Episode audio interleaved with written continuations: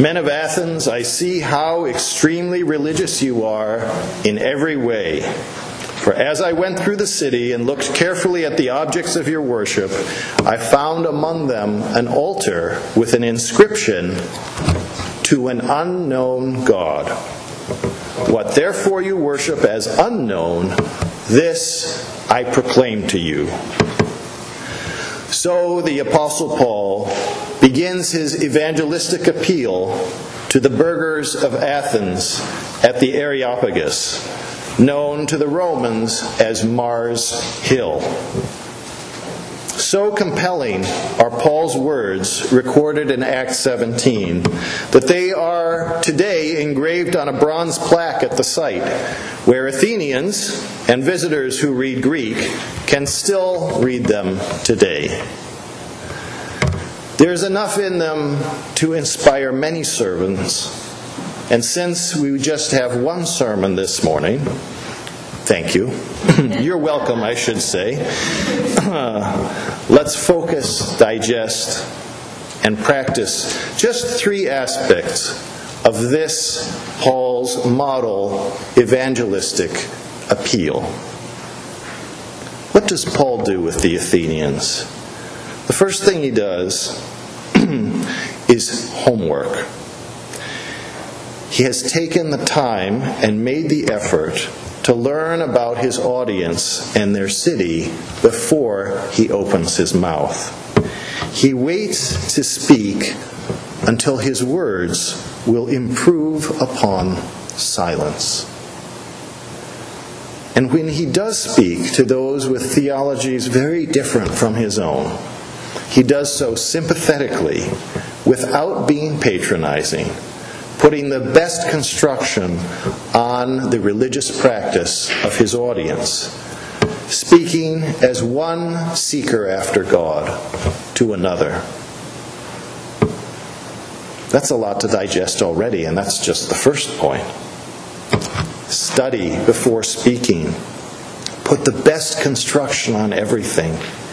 Empathize with those with whom you differ Try to walk in their shoes as far as you can. And don't assume that our differences necessarily make us adversaries.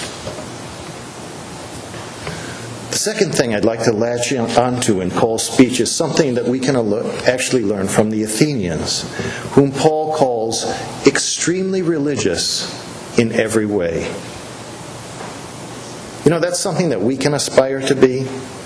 It's so easy to compartmentalize and privatize our faith, to treat it like a set of Sunday clothes, honorably, but to be put on just once a week and then hung up again in the closet until next Sunday. In contrast, Paul observes that the Athenians are extremely religious in every way and he says it as if that were commendable. You know that being a Christian is not just our private business, it has public, weekday implications. It's not always easy to figure out just what those implications are, and one size does not fit all. As a first step, however, we can imitate the Athenians by imagining what it would mean to be religious in every way, for our faith to permeate what we think, say, and do day to day. That's part of what it means to be, as we heard last week, members of Christ's body growing into salvation. Living stones being built by God into a spiritual house, a chosen race, a royal priesthood, a holy nation, God's own people, in order that we might proclaim the mighty acts of Him who called us out of darkness and into His marvelous light. For God does not live in a box, hibernating between Sundays. He is the living God, the giver and Lord of our lives, interested in how we spend our time and money and talents, in how we treat one another, in the way we express ourselves, and in the people with whom we associate. In many cases, those things won't be obviously different from how non Christians, our neighbors, do those things. In many more, though, it will be different, especially when it comes to facing trauma, personal sacrifice, and our willingness to undertake it, delayed gratification, and regard for those who are most vulnerable and least able to reciprocate kindness and generosity.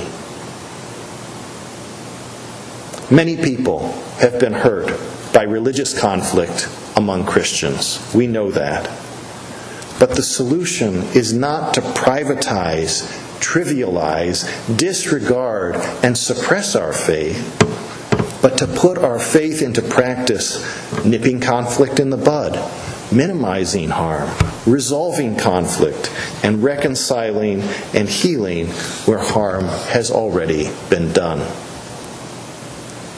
Given our Western tendency to excessively privatize religion, we have something to learn from our Islamic neighbors, who, as monotheists, are very different from the Athenians to whom Paul was speaking, but are in other ways analogous to them.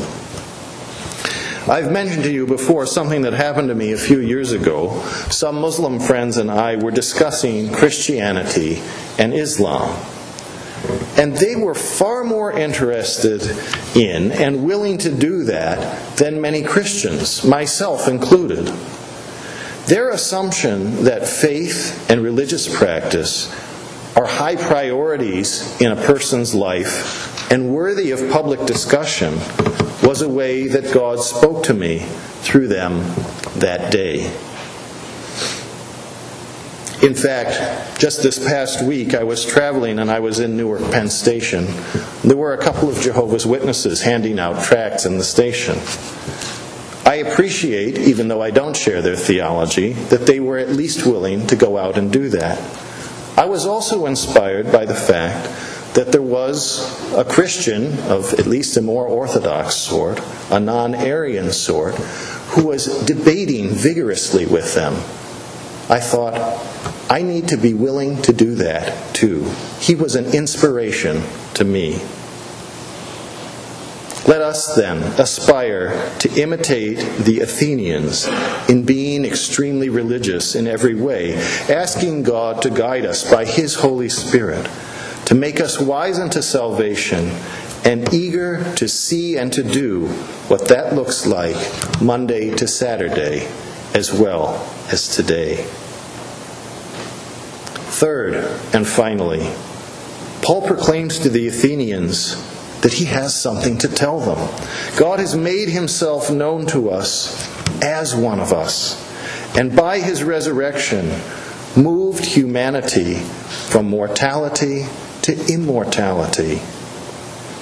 We need not worship an unknown God, just in case we have overlooked one, like the Athenians put up an altar to an unknown God, just to be sure that they hadn't missed one.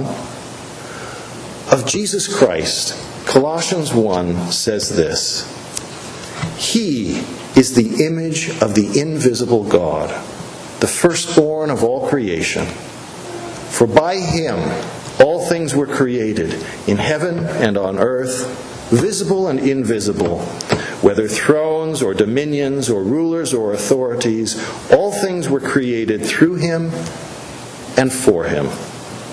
And he is before all things, and in him all things hold together.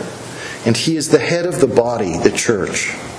He is the beginning the firstborn from the dead, that everything he that in everything he might be preeminent.